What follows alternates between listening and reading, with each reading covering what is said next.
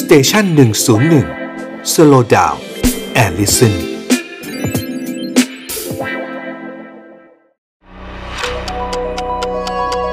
ฮิสโทฟันพอดแคสต์เพราะประวัติศาสตร์เป็นเรื่องสนุก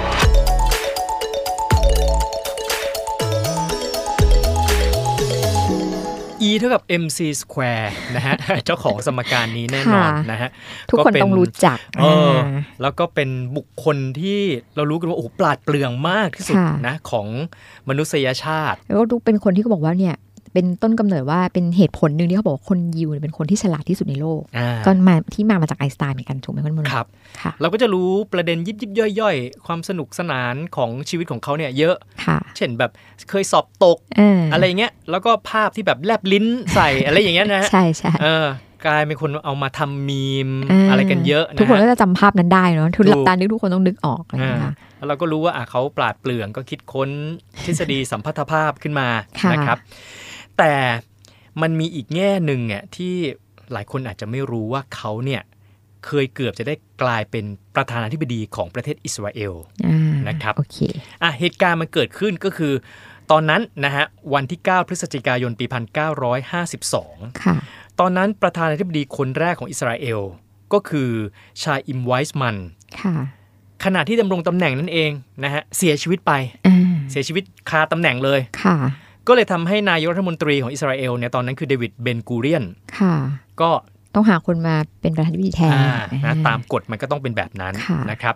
ทีนี้ตัวนายกเดวิดทำยังไง ก็เล็งๆ คิดไปคิดมา นะครับ จะบอกว่าใช้หลับตาเอานิ้วจิ้มก็ไม่ดู ก็ต้อง ไม่ ดู ไม่ช่ คน หรอก ที่โดดเด่นแหละคุณน้ำมนต์ ใช่ ใครแบบโดดเด่นที่สุดในในกลุ่มของตัวเองถูกไหม อ่า คะอ่า แล้วก็ต้องเชื้อสายยิวใช่ไหม ใช่ใช่ ก็นึกแล้วว่าตอนนั้นที่กำลังดัง ก็ต้องเป็นอัลเบิร์ตไอน์สไตน์นั่นเอง ค่ะ นะครับเพราะตอนนั้นก็ดังระดับโลกด้วย อ่า เขาก็เลยติดต่อไปที่เอ่อ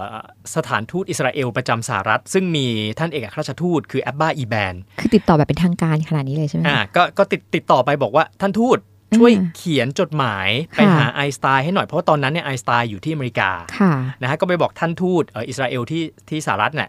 บอกว่าให้เขียนจดหมายติดต่อไปหน่อย ในจดหมายให้เขียนโน้มน้าวใจ บอกว่าให้ไอน์สไตน์เนี่ยมารับตำแหน่งเป็นประธานาธิบดีคนใหม่ของอิสราเอลให้หน่อย อ่า อ่า นะฮะ คือใจความสำคัญจดหมายก็คืออย่างเงี้ย ขอร้องมา มา มาหน่อยเถอะ อ่า แล้วเดี๋ยวถ้า ถ้าตอบตกลงนะ ค่ะ เอ่อไอน์สไตน์นะ คุณจะต้องย้ายไปอยู่ที่อิสราเอล อ๋อ แล้วก็ให้ถือสัญชาติอิสราเอลด้วย ค่ะ นะจดหมายนี้มันมีบันทึกเอาไว้เลยนะฮะ เขียนในวันที่ 17 พฤศจิกายน ปี 1952 อ๋อ นะครับ แม้ว่าไอน์สไตน์จะเป็นประธานาธิบดีแล้วนะฮะ ค่ะ มาทำงานบริหารประเทศแล้ว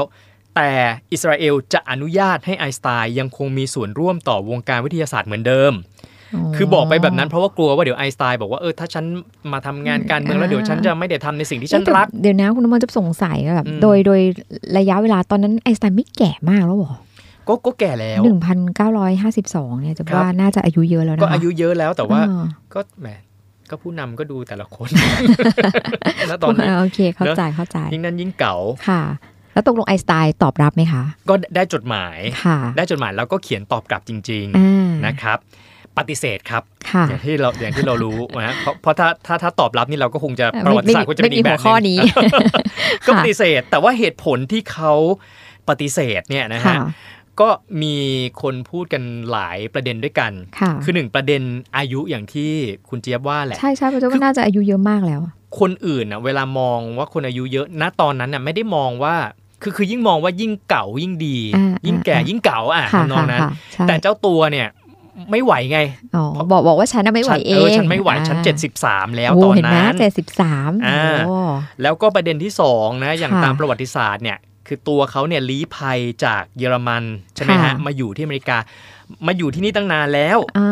เพราะนั้นให้กลับไปอยู่อิสราเอลไปอะไร โอ้โห อีกเลยมันทำ ค ไม น ฉั ละ ต้ ท อเป วี ย ป น ของ ที่ โลกเลยฉันคงไม่อยากไป แล้วเรานึใช่ก ไหม ถึงนึกถึงนะ คนแก่ไม่ว่าจะยุคนี้หรือยุคนั้นนะ ค่ะ คืออยู่ดีๆจะให้ไป ติด เปลี่ยนที่อะเขา บ้านติดบ้าน มัไม่ ด้ว ได้ ย หรอก ใช่ เอ ใช่ อ ค่ะ เปลี่ยนที่เปลี่ยนกลิ่นเปลี่ยนรสชาติอะไรเขาไม่ได้หรอกใช่ไหม ค่ ฮะ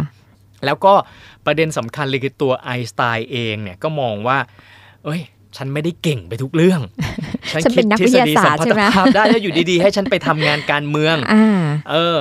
คือเขารู้ตัว เขาก็เลย ไม่ใช่บางคน ปฏิเสธ ทำอาชีพหนึ่งมาโดยตลอด เออแล้ว แล้วอยู่ จริง ดีๆจะให้ไป โอ เป็น เค เก่งไปทุกเรื่ เป็ อน ง นายก มันเป็นไปไม่ได้ ก็เดี๋ยวเกรดนิดเขาเป็นคนนึเจียงมตัว จะเกรดนิดนึง อ่า เดี๋ยวคนจะสงสัยว่าเอ๊ะแล้วไอสไตล์มันไปเกี่ยวอะไรกับอิสราเอลเนาะ อ่า อ่ะอาจจะมีนิดนึงให้เรา ครั พ บ อเป็นเป็นความรู้หน่อยๆกันว่า จริงๆไอสไตล์ก็เป็นยิวเนาะอย่างที่เรา อืม รู้ แล้วแล้วผู้มีส่วนสำคัญในการก่อตั้งประเทศอิสราเอลเนาะมันก็คือสหรัฐอเมริกากับ อืม อังกฤษ ครับ นี่หลังสงครามโลกครั้งที่สองเนี่ยแหละพอมันหลังจากที่แบบเอา